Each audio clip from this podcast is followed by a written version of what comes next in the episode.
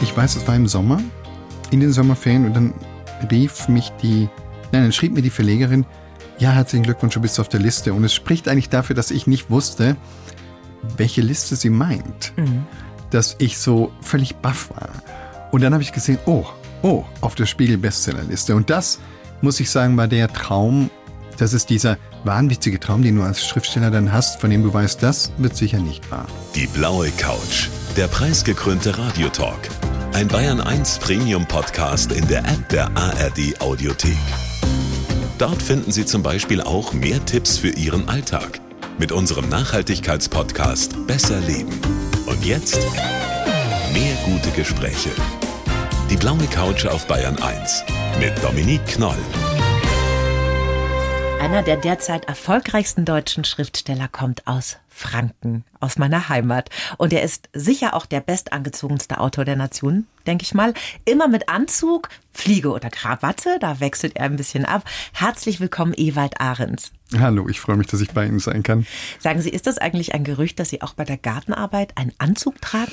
Nein, ich habe gestern tatsächlich, ich musste im Garten einen Baum fällen tatsächlich und... Ich glaube, es liegt aber nicht daran, dass ich das prinzipiell nicht eigentlich die Kleidung tauschen würde. Also ich habe dann so ganz alte Anzüge, die ich anziehe, aber ich vergesse das einfach. Ich sehe das und denke mir, das muss jetzt gemacht werden, dann gehe ich raus und dann stelle ich fest, oh, okay, das war's jetzt. Und Anzüge kann man ja nicht gut waschen, dann, mhm. dann ist wieder Zeit für die Reinigung. Also so. Es gibt aber Gartenanzüge, die... Tragen sind, Sie dann fürs Gröbere? Ja, nee, es sind einfach alte Anzüge, also abgetragene Sachen, die ich dann anziehe. Alte Hemden, wo der Kragen dann schon durch ist und so. Und... Also ich bin nicht so, dass ich das auf jeden Fall, dass ich Anzüge auf jeden Fall kaputt machen muss. Aber andererseits, ich fahre ja auch sehr viel Fahrrad und das tue ich auch mit dem Anzug mhm. und dann sind sie so oder so irgendwann durch. Mhm. Gibt es in Ihrem Kleiderschrank denn überhaupt sowas wie eine Jogginghose oder eine Jeans?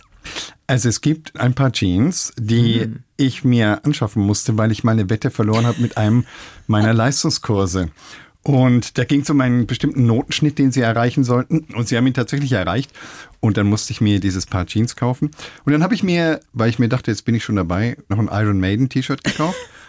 Und eine lange blonde Rockerperücke und bin dann so in die Schule gegangen. Also es war mehr so Fasching für Sie dann, oder? Es war echt Fasching. Ich finde ja Jeans gar nicht so bequem. Ich finde Anzughosen viel bequemer. Mhm, mhm. Ja, das kommt auf die Jeans an, Herr Arenz. Sie sind ah, okay. da halt ein Greenhorn, ne? Aber es gibt ja Stretch und so. Also das ist dann wie eine schöne Leggings. Aber ich finde, das passt auch irgendwie nicht so richtig zu Ihnen. Also Sie gehen dann noch einkaufen mit mir, ja? Können wir gerne machen. Und im Urlaub, wenn Sie da so unterwegs sind bei zweiundvierzig Grad, Anzug. Ja, aber da gibt es ja diese schicken Leinenanzüge. Hat schon mhm. Humphrey Bogart getragen. Und das mhm. war immer so ein Ding. Da war ich schon immer sehr dafür. Jetzt müssen wir noch kurz eine Sache besprechen. Mit Ihnen als Style-Papst, kurze Hosen bei Männern im Sommer. Ja, tut mir leid. Bis einundzwanzig und danach geht das gar nicht mehr. Also ich weiß, womöglich verprelle ich jetzt gerade die Hälfte unseres Publikums hier. Aber nee, tut mir leid. Es geht nicht. Ähm, selbst ihr Männer da draußen, selbst wenn ihr sehr schöne Beine habt, beschränkt es auf den Strand. Im Restaurant möchte das keiner sehen. Okay, jetzt musste ich das nicht mehr sagen. Das finde ich schön, Herr Arenz. Haben Sie sich denn diese schicken Outfits und dieses Anzugtragen so ein bisschen zugelegt? Kam das mit dem Erfolg als Autor oder ist das schon länger in Ihrem Leben?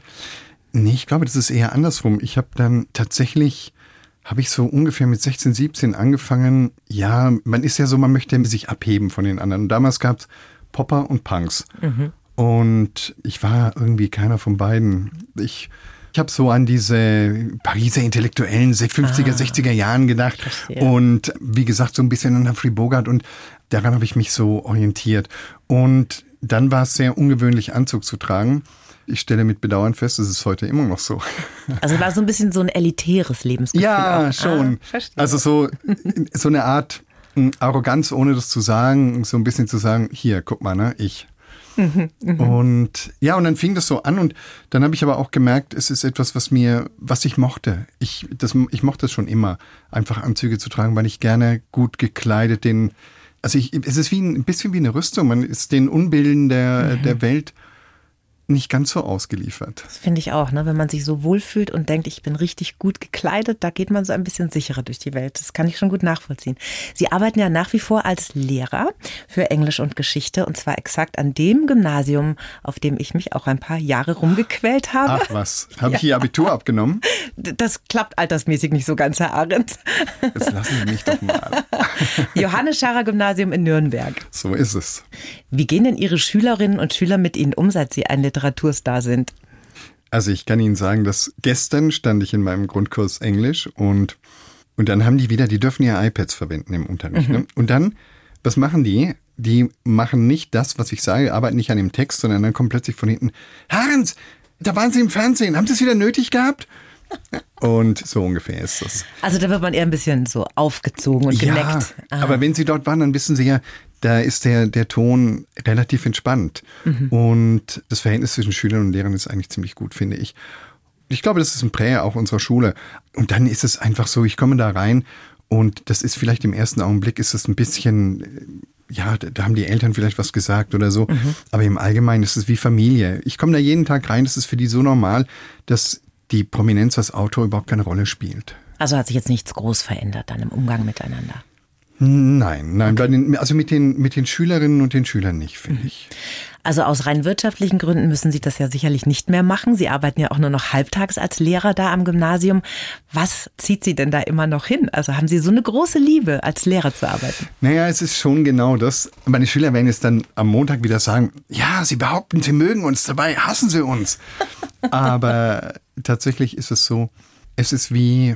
Naja, eben auch wie Familie, es ist eine Erdung. Und, und ich muss sagen, dass mh, ich stehe auch vor dem Erfolg immer noch so ein bisschen, manchmal mit offenem Mund und denke mir, wow, okay, ich, ich schreibe jetzt seit fünfundzwanzig Jahren, aber dieser Erfolg ist jetzt vielleicht drei Jahre alt, vier Jahre vielleicht. Und ich finde es immer noch toll. Aber es ist auch etwas, ich kann durchaus verstehen, wenn man nur das macht, mhm. dann könnte es sein, dass man so ein bisschen abhebt. Einfach mhm. deshalb... Man steht immer auf Bühnen bei Lesungen, man wird immer auf eine ganz andere Weise angesehen, als man eben tatsächlich in der Schule angesehen wird. Und da ist es einfach so, da laufen die an ihnen vorbei und wenn sie es eilig haben, in die Pause zu kommen, dann gibt es auch eine Rempelei. Ne? Dann ist es eben so. Und da ist nichts mit, oh, Arenz oder so. Also Erdung und Struktur ist das schon so ein bisschen. Ne? Und dann mache ich es doch einfach gar nicht. Ich unterrichte mhm. immer noch gar nicht. Ich wollte nicht unbedingt Lehrer werden, aber dann bin ich es geworden und es ist die richtige Wahl gewesen. Mhm. Also ich würde es auch gerne... weiter, tatsächlich weiter tun. Es ist etwas Schönes, dass ich mit Schülerinnen und Schülern umgehen kann. Das ist vielleicht, das kann man sich nicht so vorstellen, aber ich habe auch das Glück, dass ich wirklich an einem Gymnasium bin, wo es so bunt gemischt ist und wir haben aus aller Herren Länder kommen meine Schülerinnen und mhm. Schüler. Und das ist einfach auch spannend. Mhm. Und wie integrieren Sie denn Ihre Schreibtätigkeit dann? Also ist es tatsächlich vormittags Lehrer, nachmittags Schriftsteller oder machen Sie das nur in den Ferien, am Wochenende? Wie geht es zusammen? Also es ist viel tatsächlich in den Ferien, am Wochenende, an den freien Tagen. Und jetzt, wo ich tatsächlich so reduziert habe, habe ich einen freien Tag, kann der, das ist immer ein Tag, auch ein Reisetag oder ein Arbeitstag. Und dann, ja, aber das war schon eigentlich immer so. Ich habe versucht, das immer so zu strukturieren, dass die Ferien, die Wochenenden, dass das Arbeitstage sind, ist manchmal stressig und auch für die Familie irgendwie anstrengend gewesen. Aber naja, dann hätten die sich auch einen anderen Vater ausholen können. Wenn sie hätten können vielleicht. Ja. Herr Arenz, Sie arbeiten ja nun schon ein paar Jahre als Lehrer in diesen Berufen. Das Bayerische Gymnasium sorgt ja immer wieder für leidenschaftliche Diskussionen. Wenn Sie jetzt mal so zurückdenken an Ihre letzten Berufsjahrzehnte, was hat sich denn da verändert? Vor allem auch bei den Schülerinnen und Schülern, die Sie unterrichten. Ich muss es tatsächlich sagen, dass das G acht eine unselige Entscheidung war, mhm. meiner Ansicht nach. In vieler Hinsicht, einfach weil diese Vertiefung in vielen Fächern ausgeblieben ist, weil die Kinder, und das war sehr deutlich zu merken, einfach einen unglaublichen Nachmittag gehabt haben. Also ich weiß, es ist Klischee gewesen, aber es stimmt einfach. Ich hatte als Schüler noch am Samstag Unterricht, mhm. bis in die achte, neunte Klasse etwa. Aber das bedeutet für uns, ich habe einen alten Stundenplan gefunden, dass wir wirklich zwischen zwölf und eins zu Hause waren. Mhm. Und der Nachmittag gehörte uns. Und das ist für diese Schüler überhaupt nicht mehr drin. Das ist nicht vorstellbar für die. Mhm. Und ich finde, es macht einen Unterschied, ob man die ganze Zeit dann in der Schule oder mit Lernen verbringen muss oder ob man eben in die Vereine gehen kann und ob es nicht einfach auch noch Muße gibt. Mhm. Und dann, und das ist vielleicht der zweite Punkt, das Handy. Ich will nicht, ich muss nicht in, ich muss nicht in dieses Horn stoßen, weil ich mhm. tatsächlich auch technikbegeistert bin und manche Sachen finde ich großartig, dass wir, wie wir in der Schule mit den elektronischen Medien arbeiten können. Aber ich hatte mir überlegt, dass ich auch deshalb viel gelesen habe, weil es einfach nichts anderes gab. Mhm. Im Winter, wenn du keine Lust hattest, rauszugehen, das Fernsehprogramm, du durftest nicht fernsehen, dann wurde eben gelesen. Und ich habe auch mal eine Untersuchung über Langeweile gelesen. Die fand ich so spannend, dass Langeweile erst da sein muss, bevor Inspiration kommt. Und unsere Schülerinnen und Schüler, unsere Kinder langweilen sich eigentlich nicht mehr, weil sie immer den Griff zum Handy haben. Na klar, haben. Da gibt es immer Input, ne? Von TikTok oder Instagram oder sonst woher. Und es ist nicht für alle gut zu bewältigen. Manche mhm. schaffen das nicht. Mhm. Manche schaffen es tatsächlich, das finde ich auch schön. Ich habe natürlich immer noch solche, die da drin sind, die sagen, nein, und ich benutze kein Smartphone, ich benutze nur ein ganz altes Handy. Mhm. Auch in einer gewissen Protesthaltung. Und das bewundere ich, aber das sind nur wenige, die auch stark genug sind, dem zu widerstehen. Ja. Das kennen wir an uns selbst. Auch unser Verhalten hat sich verändert. Haben Sie ein Smartphone sicherlich auch? Ich habe selbstverständlich ein Smartphone. Und sind Sie auf Social Media, TikTok, Instagram? Ich bin auf Instagram. Die anderen Sachen kann ich nicht so gut. Und bei Instagram, muss ich sagen, hat meine Tochter mir erst geholfen. Aber ich bin tatsächlich technikaffin und ich sehe viele große Vorteile. Mhm.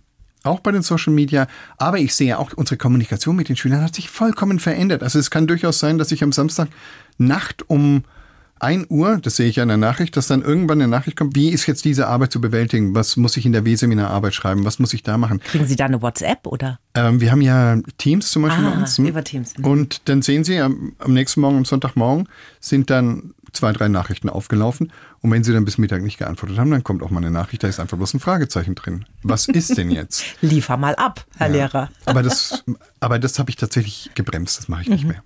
Es ist ja auch ein bisschen verrückt, oder? Da ist man ja vierundzwanzig sieben irgendwie. Irgendwie dann verfügbar. Ja, aber die Schüler haben auch selber dieses Gefühl, dass sie das tun müssen, mhm. dass sie immer fragen könnten. Mhm. Und das hat unser soziales Miteinander schon verändert. Total. Also man merkt es ja im eigenen Privatleben auch. Wenn man nicht sofort antwortet, kommt nach einer halben Stunde sofort, alles gut bei dir? Und ich so, ja, ich arbeite gerade, ja, ich habe da eine Aufzeichnung oder sonst was und da ist dann gleich immer so eine Alarmstimmung, so eine komische, ne? Ich hatte da kürzlich, ich, da war ich in einer Talkshow und da war Ranga Yogeshwar auch und der hat, das hat mich sehr beeindruckt, weil der gesagt hat, er hat einfach Zeiten, in denen alles komplett abgeschaltet ist, in denen er arbeitet und er hat im, meistens im Sommer, sagt er, da gibt es vier Wochen, in denen Mails weder beantwortet noch gelesen werden. Also es wird einfach so eingeschaltet, dass die Mails wieder zurückgehen und in der Zeit werden die nicht bearbeitet. Und das fand ich einen sehr guten Ansatz. Da habe ich einiges übernommen, mhm. weil ich denke, das müssen wir nicht. Nee, müssen wir auch nicht. Das ist ja im Prinzip unsere freie Entscheidung. Wir müssen es nur tun. Aber da gibt es ja viele Dinge im Leben. Herr Arenz, wir schreiben jedem Gast einen Lebenslauf. Haben wir natürlich auch für Sie getan. Ich möchte Sie bitten, den jetzt mal vorzulesen und sehr danach gerne. Sprechen wir drüber. Mein Name ist Ewald Arenz. Ich bin Lehrer und ein Spätentwickler als Bestseller-Autor. Geprägt haben mich meine eigenartigen Eltern, meine bunte Familie und die Bücher. Ich wollte so schreiben wie meine Lieblingsautoren vor allem, aber wollte ich erstmal berühmt werden. Als Teenager war ich schlecht in der Schule, vermutlich überheblich, Poet und äußerlich meinem heutigen Ich schon recht nah. Was im Leben wichtig ist und was nicht so sehr, habe ich früh verstanden. Dass ich schreiben wollte ebenso. Mit dem Lehrerberuf konnte ich zwei Fliegen mit einer Klappe schlagen. In dieser Funktion gehe ich sogar äußerst gerne in die Schule. Mein Kopf ist ein zwitscherndes Vogelnest und ich entlocke ihm regelmäßig Bücher, die jetzt auch noch viele Menschen lesen wollen. Dankbar bin ich für jede kleine Schönheit des Lebens und für meinen langen Atem. So, so. Können Sie damit leben? Ja, im, ja? im Großen und Ganzen schon, natürlich. Wenn man das dann allerdings dann immer selber liest, was man anscheinend gesagt hat, dann hört sich das immer wieder ein bisschen anders an. Sie können sich jetzt noch eine Dreiviertelstunde distanzieren, Herr Arenz, wenn Sie möchten. Ach was, nein, nein, das stimmt doch alles. Passt, ne? Jahrgang neunzehnhundertfünfundsechzig sind Sie geboren in Nürnberg und aufgewachsen dann aber auf dem Land. In welchen kleinen Dörfchen waren Sie denn da in Ihrer Kindheit? Mein Vater war ja Pfarrer und mhm. deswegen ist er ein paar Mal versetzt worden. Also ich habe ein paar ganz frühe Jahre in Markterbach verbracht. Das mhm. ist so ein kleines fränkisches, ganz kleines fränkisches Städtchen. Und dann in der Nähe von Weißenburg, so im fränkischen Jura, mhm. da auf einem sehr, sehr kleinen Dorf, wo tatsächlich die Bauern so am Anfang, ich kann mich erinnern, so in meinen ersten Lebensjahren, da sind die so zwischen bis ich zehn war, da sind die oft auch ins Pfarrhaus zum Telefonieren gekommen, weil sie noch kein Telefon hatten. Mhm. Das ist natürlich, sagen wir mal, zwischen München und dem, da liegen fünfzehn, zwanzig Jahre dazwischen. Ja. Ja. Ganz viele Bauern hatten kein, kein Auto und es gab aber auch noch die Hälfte der, der Bevölkerung dort auf dem Dorf waren tatsächlich auch noch Bauern. Mhm. Und ähm, das hat mich schon sehr geprägt, dieses sehr, sehr ländliche Umfeld. Und dann bin ich nach Fürth gezogen. Mhm. Da war mein Vater dann wieder Pfarrer. Und obwohl Fürth von vielen Nürnbergern als sehr provinziell bezeichnet wird, gab es da doch immerhin schon Straßenbahn und U-Bahn. Und ich bin tatsächlich das erste Mal in meinem Leben Straßenbahn und U-Bahn gefahren da. Mit solchen Gefühlen, wie das, wie man das halt dann so hat. Und ich denke so, oh. Da waren oh. Sie so dreizehn dann? War ich zwölf, zwölf, dreizehn, dreizehn ja, ungefähr. Okay. Aber dann gewöhnt man sich natürlich, als Junge gewöhnt man sich, also als, als ähm, Junge in dem Alter gewöhnt man sich sehr schnell an die Stadt und all die wunderbaren Sachen, die mhm. das zu bieten sehr hat. Aufregend auch. Wenn Sie auf dem Nürnberger Land aufgewachsen sind, wieso sprechen Sie denn bitte kein bisschen Fränkisch?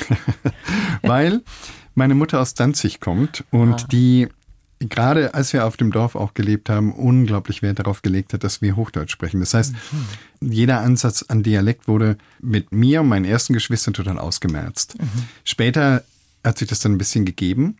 Und mein Vater ist ja, mein Vater stammt aus Schweinfurt, der spricht so diesen schönen unterfränkischen Dialekt. Aber das sagt mir, es heißt anscheinend doch wirklich Muttersprache, weil man es von der Mutter übernimmt. Können Sie denn Fränkisch, wenn Sie wollen? Ich kann ein paar Sachen, aber man hört sofort, dass es nicht stimmt. Also man ja, ne? hört, dass es nicht echt ist. Also es ist, mhm. hört sich immer an wie nachgemacht und das ist es ja auch. Das sagt meine Mutter auch immer, weil ich bin in Erlangen geboren und habe auch viele Jahre in Franken gelebt. Aber wenn ich Fränkisch rede, dann rennt meine Mutter schreiend davon, weil sie immer auch immer sagt, das klingt fürchterlich. Ja genau, weil, weil wir das nicht, es, das sind ja nur Kleinigkeiten, das sind Nuancen, aber wir können es nicht richtig. Ja, ne? Versuchen wir mal ein fränkisches Wort, Herr Arenz. Eins. Ähm... Ja, also das, was ich so gehört habe, so ziemlich als erstes, weil ich eben offensichtlich ganz anders aussah. Da ist, bin ich in, in Fürth, war ich auf der Billinganlage und dann kamen so die typischen Jugendlichen und so, Broxebrett? Ich hatte keine Ahnung, was sie von mir wollen. Also ja? eine Watschen. Genau. Ja. Brauchst du Brett, ja. Und ich hatte, ich hatte wirklich keine Ahnung. Und anscheinend war diese komplette Ahnungslosigkeit dann auch gut dafür, dass ich mir dann eben keine eingefangen habe. Also da haben Sie schon das richtige Bauchgefühl gehabt. Sie sind äh, ja der älteste von sieben Geschwistern. Mussten Sie da schon sehr früh Verantwortung übernehmen, auch in der Familie? Ja, schon. Mein Vater ist, ist jetzt, sagen wir mal, nicht der realitätsbezogenste Mensch aller Zeiten. Der mhm. ist eher so der Philosoph, Esoteriker und so. Und er ist, ich bin mir nicht sicher, ob Ob ich ihn jemals, ich habe ihn niemals in der Küche gesehen, außer wenn er sich vielleicht mal, also ein Spiegelei ging vielleicht, aber mehr ging nicht.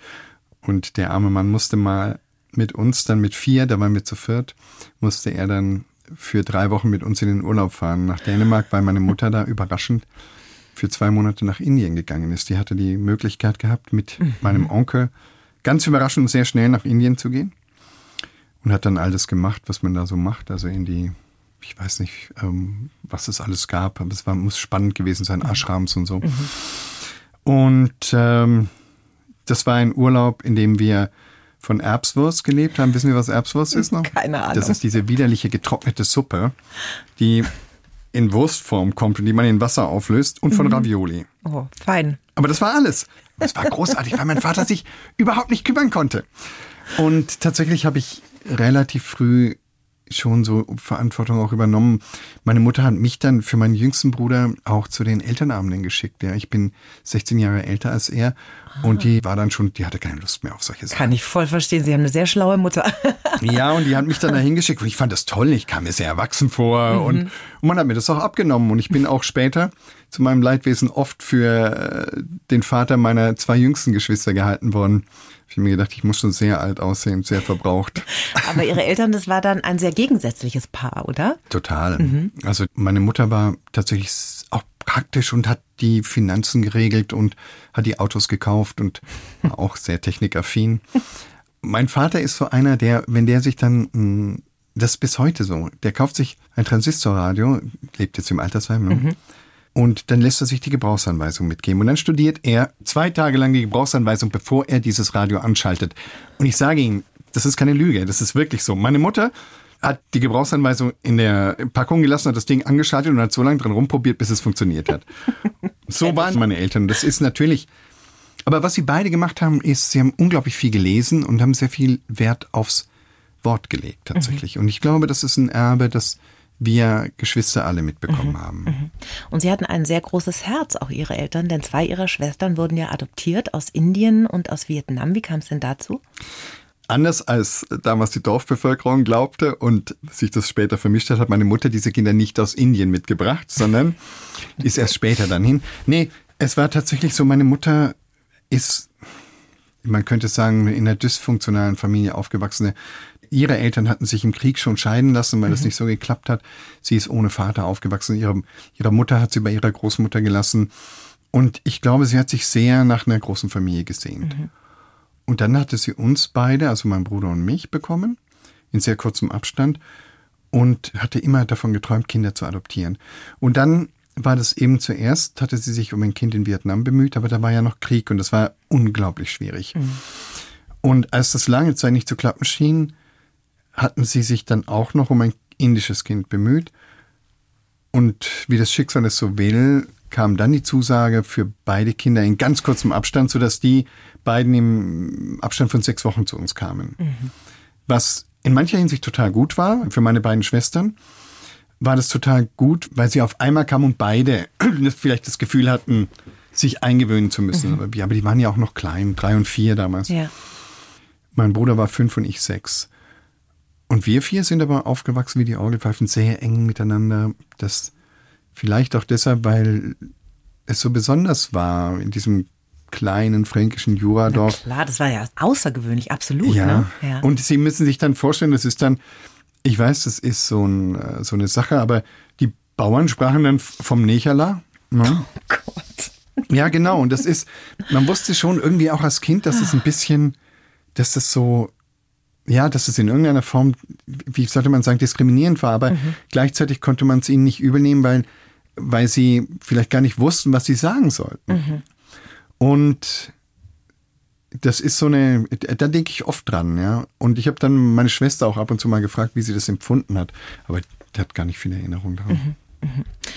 Ihre Schwester Sigrun ist auch Schriftstellerin, ihr Bruder Helwig Autor und Schauspieler. Es gibt noch einen Bildhaueronkel, glaube ich, ne? Mhm. Die Oma war Malerin.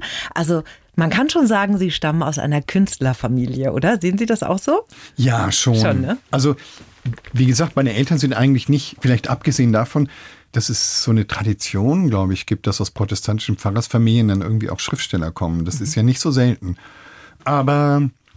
Ja, doch, ein bisschen schon. Vor allem, weil meine Großmutter zum Beispiel diese, diese unbeholfenen literarischen Bemühungen am Anfang einfach ernst genommen hat. Da hatte ich dann, war ich so stolz auf ein paar Gedichte und sie hat die dann illustriert. Und da war ich siebzehn oh. und da bist du natürlich, da denkst du dir so, oh ja und toll. Und dann haben wir da sogar ein kleines Büchlein draus gemacht. Und das hatten meine Eltern aber auch, dass sie diese künstlerischen Ambitionen ernst genommen haben. Mhm. Und das macht so viel aus. Absolut, wenn man da so ein bisschen Benzin kriegt von den Eltern. Ja. Für die eigene Inspiration und für den Glauben auch an sich. Ne? Ja, ja, und so ein, so ein Selbstwert gestärkt wird dadurch, das ist immens wichtig. Gedichte haben Sie geschrieben als Teenager. Mhm. Lassen Sie mich raten, es ging um die Liebe. Ach was jetzt? Jetzt, ne? Wie kommen Sie denn da drauf? Keine Ahnung. Ja, natürlich. Es sind so, es ist dieses... Man leidet ein bisschen an der Welt oder man meint, an der Welt leiden zu müssen. So ein bisschen wie die Existenzialisten. In Wirklichkeit geht es einem ja gut. Mhm. Aber wenn man sich nicht ein bisschen abarbeitet an den, an den Gegebenheiten und dann, und dann ist das natürlich immer die Liebe. Ja. Mhm. Es ist immer diese romantische Idee. Das lässt einen auch nie ganz los. Ich meine, ich habe ja dann bis auch heute so bei Ihnen. Ja, ja, ja, natürlich. Ich bin jetzt nicht der große politische Schriftsteller. Mhm. Ich bin eher der, dem es um diese menschlichen Beziehungen geht. Mhm. Aber ja, doch. Naja, es war, ja, die Mädels halt. Können Sie noch ein Gedicht von damals? Nein. Doch bestimmt, Sie sagen es jetzt nicht. Nicht, nicht? Ich, also die Gedichte sind auch wirklich, dass ich bin froh, dass ich, dass mir rechtzeitig gesagt wurde, Dichter ist nichts für dich. Ja, weil ich einfach, also sie taugen wirklich nichts. Da gibt es vielleicht ein oder zwei, die nicht ganz schlecht sind, aber das ist wirklich etwas, ich kann die auch gar nicht mehr. Also, aber das Büchlein, gibt's das noch? Da gab es mal zweihundertfünfzig Stück, aber die, ich habe eins, habe ich tatsächlich noch zu Hause. Das bringen aber, Sie beim nächsten Mal dann mit, dann machen wir eine kleine Lesung. Wir, wir sind doch im Hörfunk. Als Lehrer gehen Sie sehr, sehr gerne in die Schule, da haben wir schon drüber gesprochen vorhin. Wie war das denn, als Sie ein Schüler waren? Naja, ich bin schon auch nicht ungern in die Schule gegangen, aber da ging es mehr um das, um das soziale Umfeld, da ging es mehr darum, die Freunde zu sehen. Mhm. Und dann ist Schule natürlich immer eine Bühne, das ist gleich geblieben, glaube ich, war auch damals so. Na, ich hatte schon auch vor manchen Sachen wirklich Angst. Also wir hatten natürlich auch Lehrer, das ist schon deutlich anders, als es heute ist. Mhm. Wir hatten den einen oder anderen Altnazi, so richtig. Dann hatten wir diese ja, achtundsechziger Junglehrer auch dagegen. Und dann gab es viele dazwischen. Mhm. Aber ich war ein unruhiger Schüler. Ich habe viele Verweise bekommen. Ich war wahrscheinlich auch aufsässig und aber wirklich auch unruhig und ein schlechter Schüler. Ich habe ein paar Mal, also ich habe fünfzehn Jahre für die Schule gebraucht. Ist zweimal durchgefallen. Mm. Ich glaube, das macht jetzt sehr vielen Menschen in Bayern sehr viel Mut, Herr Arenz. Das macht vor allem wirklich manchmal meinen Schülerinnen Mut, wenn ich sagen kann, pass auf, ich bin in der zehnten Klasse in Englisch auch durchgefallen. Mhm. Unter anderem, eine fünf ist nicht das Ende der Welt. Und das kann ich vielleicht auch einfach mal den Eltern sagen. Ich weiß, es ist nie schön, es ist als Kind nicht schön, mit einer schlechten Note nach Hause zu gehen, das tut niemand gern. Und für die Eltern muss man dann auch einfach mal sagen, es ist keine Katastrophe.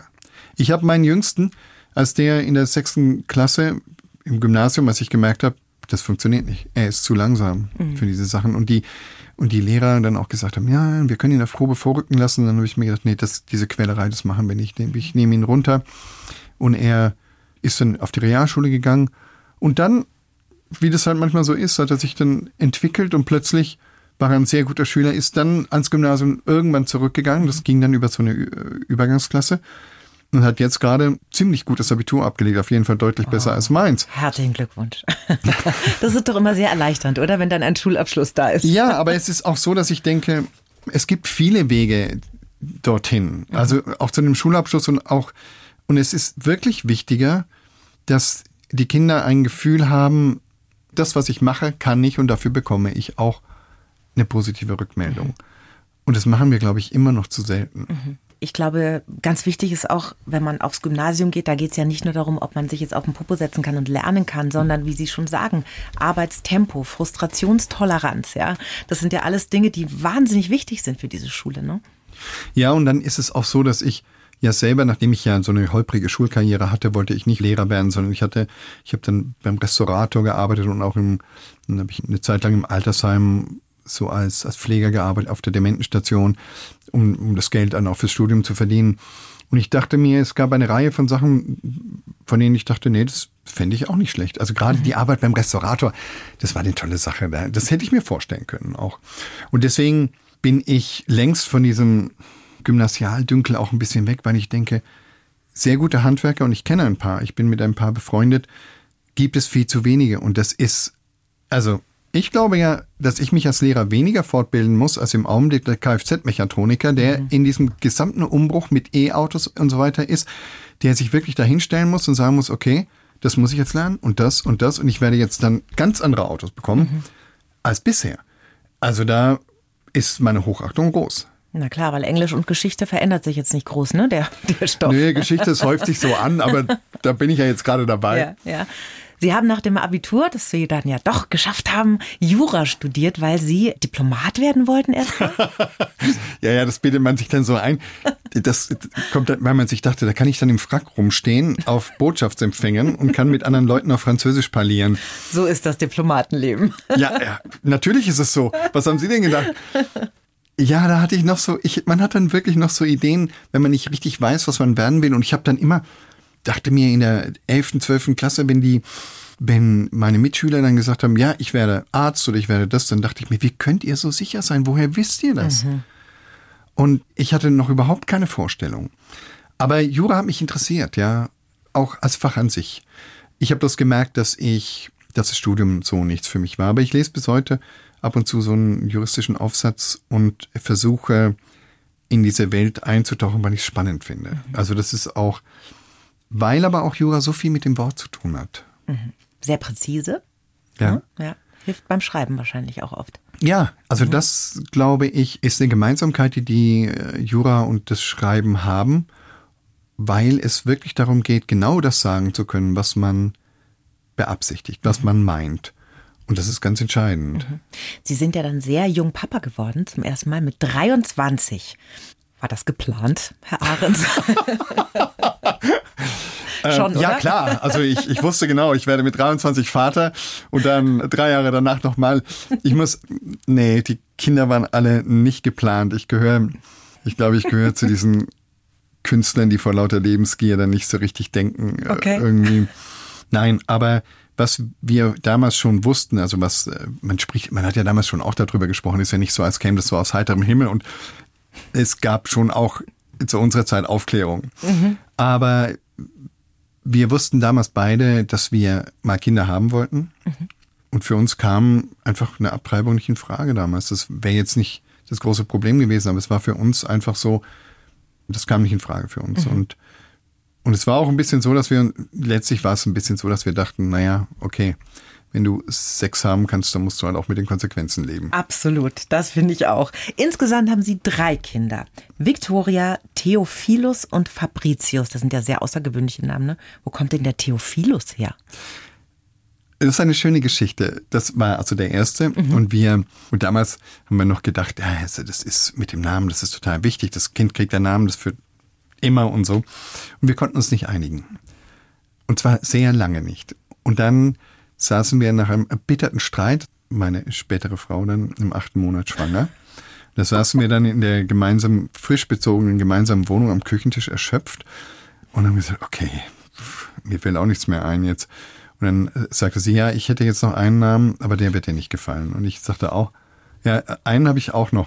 Und dann hatten wir beide an Theophilus gedacht, weil wir damals von Thornton Wilder dieses Buch gelesen hatten, beide mhm. Theophilus North.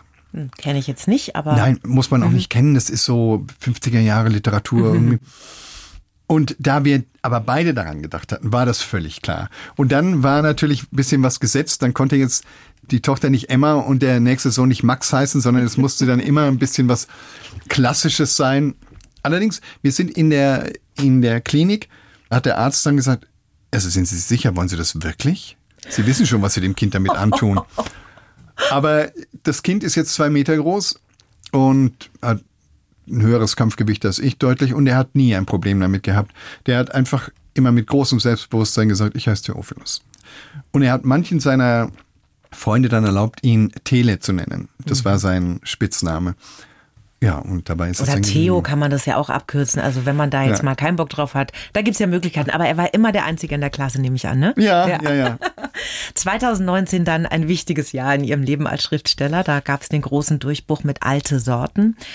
Für alle, die es noch nicht gelesen haben, ist eine ganz tolle Geschichte. Da treffen zwei sehr verschiedene Frauen aufeinander. Eine essgestörte junge Ausreißerin und eine Bäuerin. Und da kann man einfach ganz wunderbar verfolgen, wie die beiden sich annähern. Also ich konnte es wirklich gar nicht mehr weglegen, weil auch tolle Cliffhanger am Ende von ihrem Kapitel sind. Da waren Sie so Mitte fünfzig, ne? Wie hat sich das denn angefühlt, dieser Erfolg dann plötzlich? Naja, das war eine ganz tolle Sache eigentlich. Es ist so, ich, ich erinnere mich, dass, ja, der Verlag hat ja zunächst mal auch eine normale Auflage gemacht. Und es war jetzt nicht so, als hätten die gedacht, das wird jetzt der große Durchbruch oder mhm. so. Sondern die waren durchaus vorsichtig. Und dann, ich weiß, es war im Sommer, in den Sommerferien, und dann rief mich die, nein, dann schrieb mir die Verlegerin, ja, herzlichen Glückwunsch, du bist auf der Liste. Und es spricht eigentlich dafür, dass ich nicht wusste, welche Liste sie meint. Mhm. Dass ich so völlig baff war. Und dann habe ich gesehen, oh, oh, auf der Spiegel-Bestseller-Liste. Und das, muss ich sagen, war der Traum. Das ist dieser wahnwitzige Traum, den du als Schriftsteller dann hast, von dem du weißt, das wird sicher nicht wahr. Ich schreibe seit über fünfundzwanzig Jahren und dann weißt du, ja, du hast dann mal so ein bisschen Erfolg und dann gab es auch schon mal eine Übersetzung ins Ausland. Aber dieser Gedanke, dass ich dachte, ich werde jemals auf der Spiegel-Bestsellerliste sein, von dem habe ich mir immer gedacht, ja, okay, vergiss das. Mhm. Und deswegen war das ein unglaubliches Gefühl. Also es war so, das durchrieselt einen dann, es überläuft einen und denkst dir, wow, okay.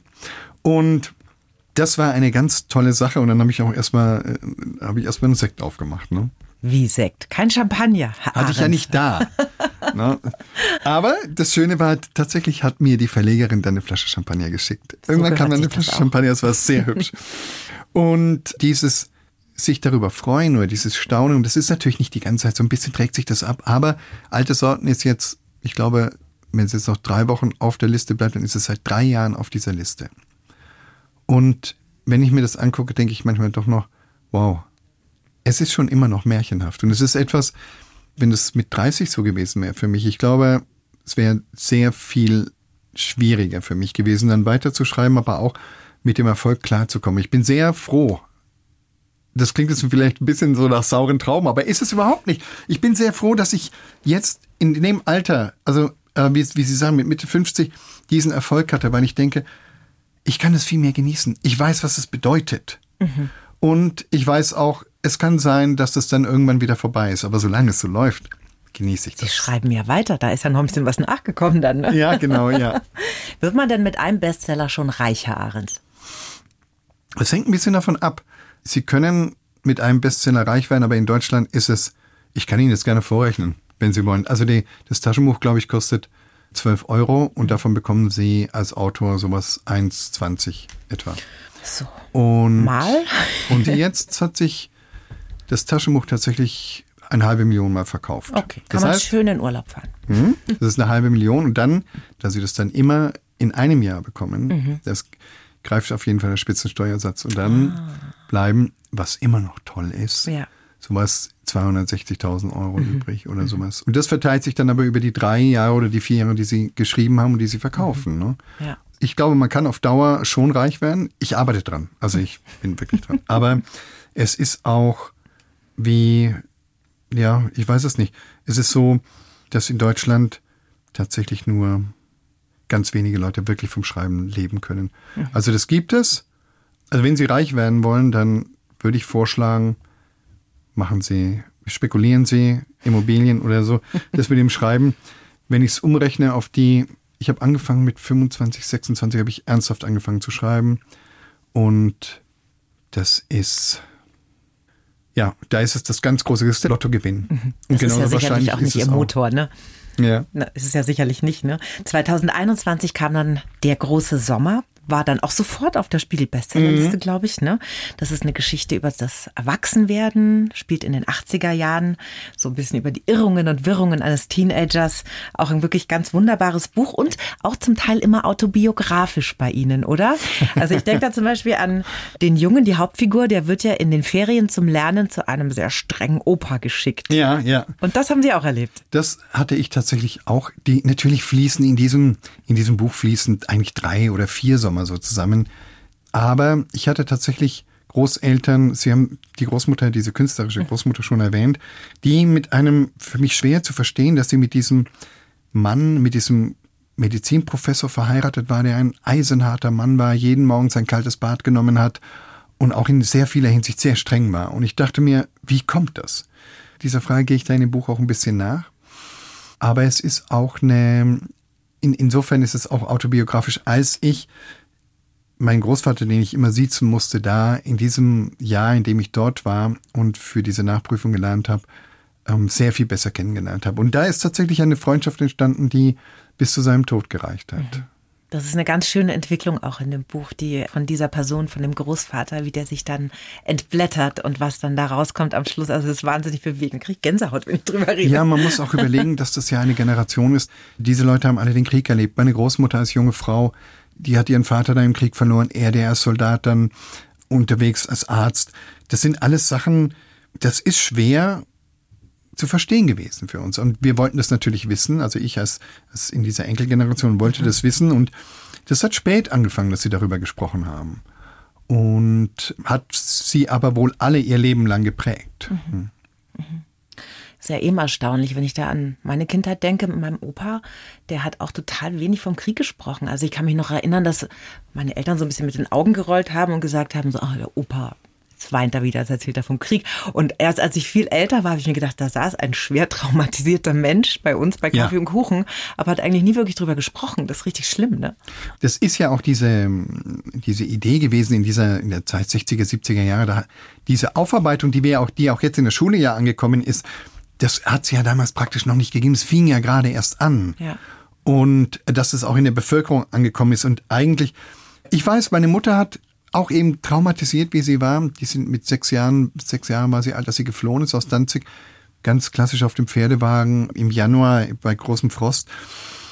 Und die hat immer und immer wieder davon erzählt, dass auf diesem Wagen damals das Kind der einen Bauersfrau, die da eben mit war, dass das in dieser Nacht der Säugling erfroren ist. Und sie dann kindlich diese Angst hatte, dieses tote Kind würde so zerfroren, das würde auseinanderspringen, wenn es auf den Boden gelegt mhm. würde. Und das sind dann so diese Fantasien, aber das hat sie nicht losgelassen, das hat sie erzählt bis ins Alter. Mhm. Deswegen kennt man die Fluchtgeschichte dann so lang. Ja. Und für uns war das als Kinder erstmal nur eine, eine Geschichte und später, wie Sie auch sagen, erfährt man, denkt man erst, oh, okay, da ist ein tiefes Trauma. Ja. Das versteht man erst viel später im Leben. Ne?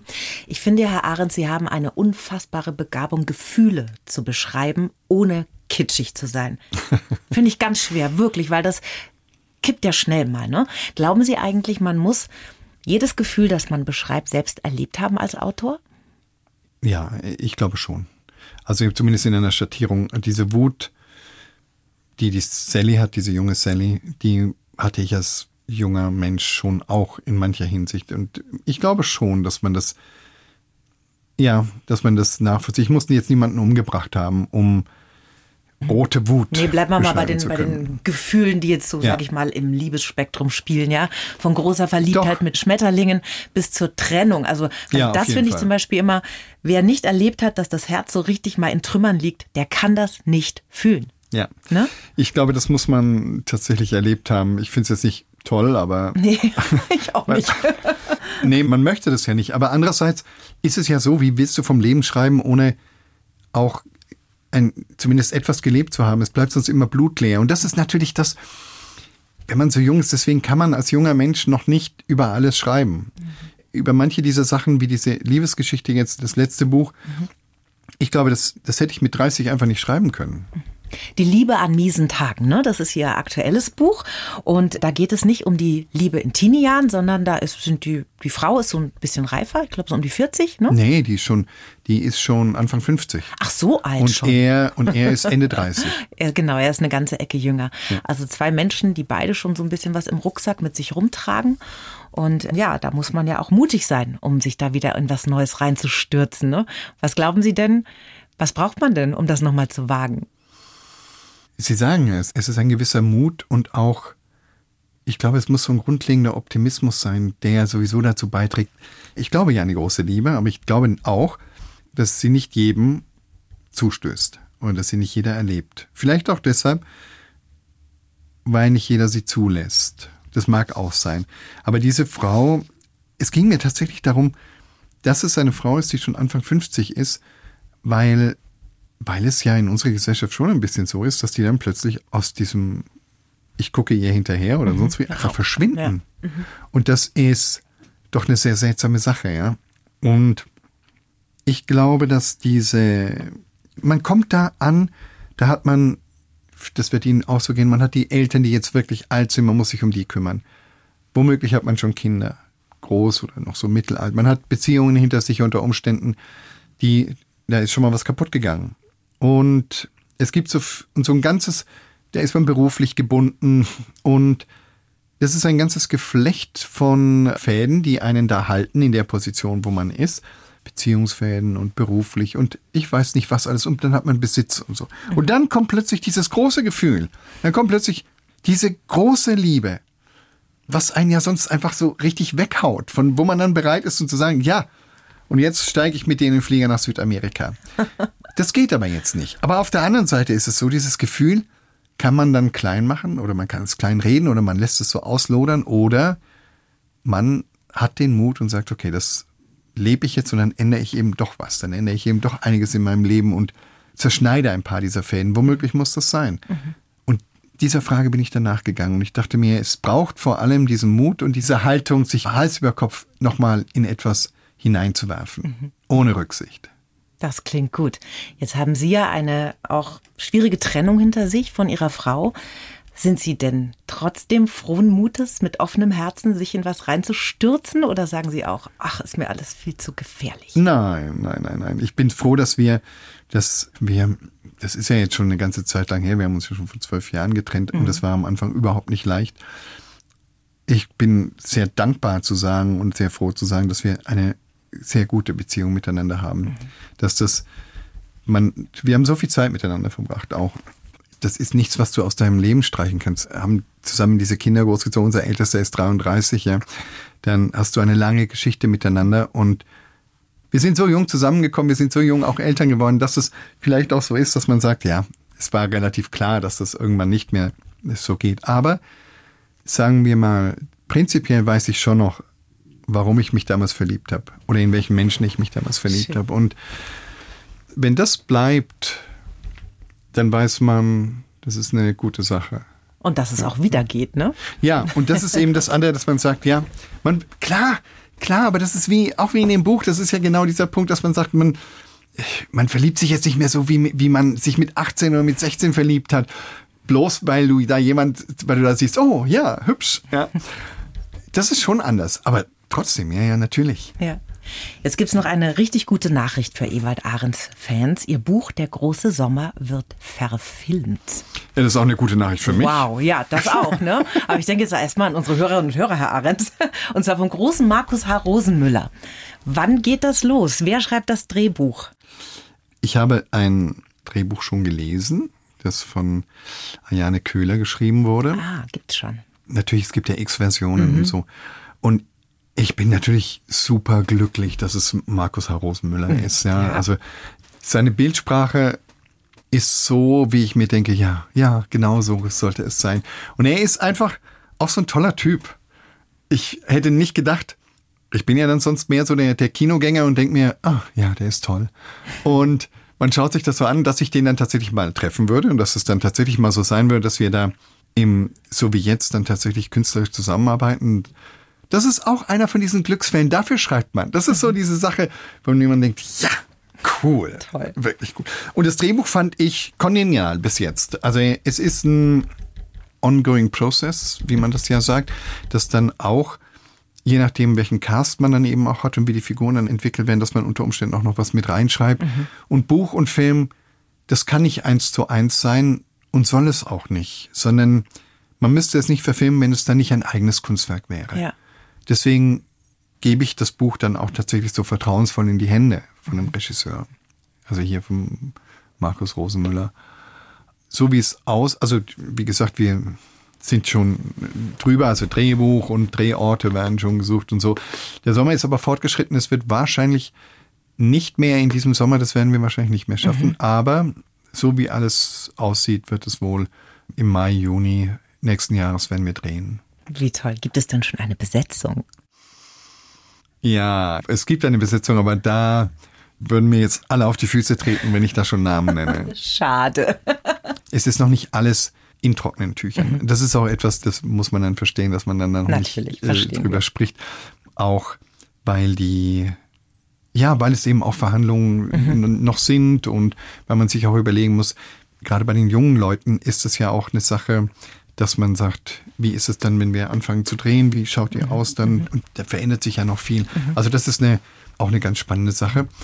Ich bin da ja bei dem da an sich nicht dabei, aber ich glaube, dass ich dann, also ich werde erstaunlich viel eingebunden und das finde ich sehr schön. Also wir gehen ins Kino, das kann ich Ihnen versprechen. Ja, wir gehen zusammen, oder? Wenn es dann einen roten Teppich gibt oder sowas, dann trinken wir dann Sekt, ne? In Franken natürlich. Ja, ich weiß, ich keine Ahnung, das hängt ja vom Verleih, aber das wird in Franken sicher passieren. Bestimmt. Also, ja. Zum Schluss, Herr Arenz, eine Frage, die ich jedem Gast stelle. Was würden Sie Ihrem zwanzigjährigen Ich aus heutiger Sicht gerne sagen? Es wird alles gut. Sehr schön. Dem kann man nichts mehr hinzufügen.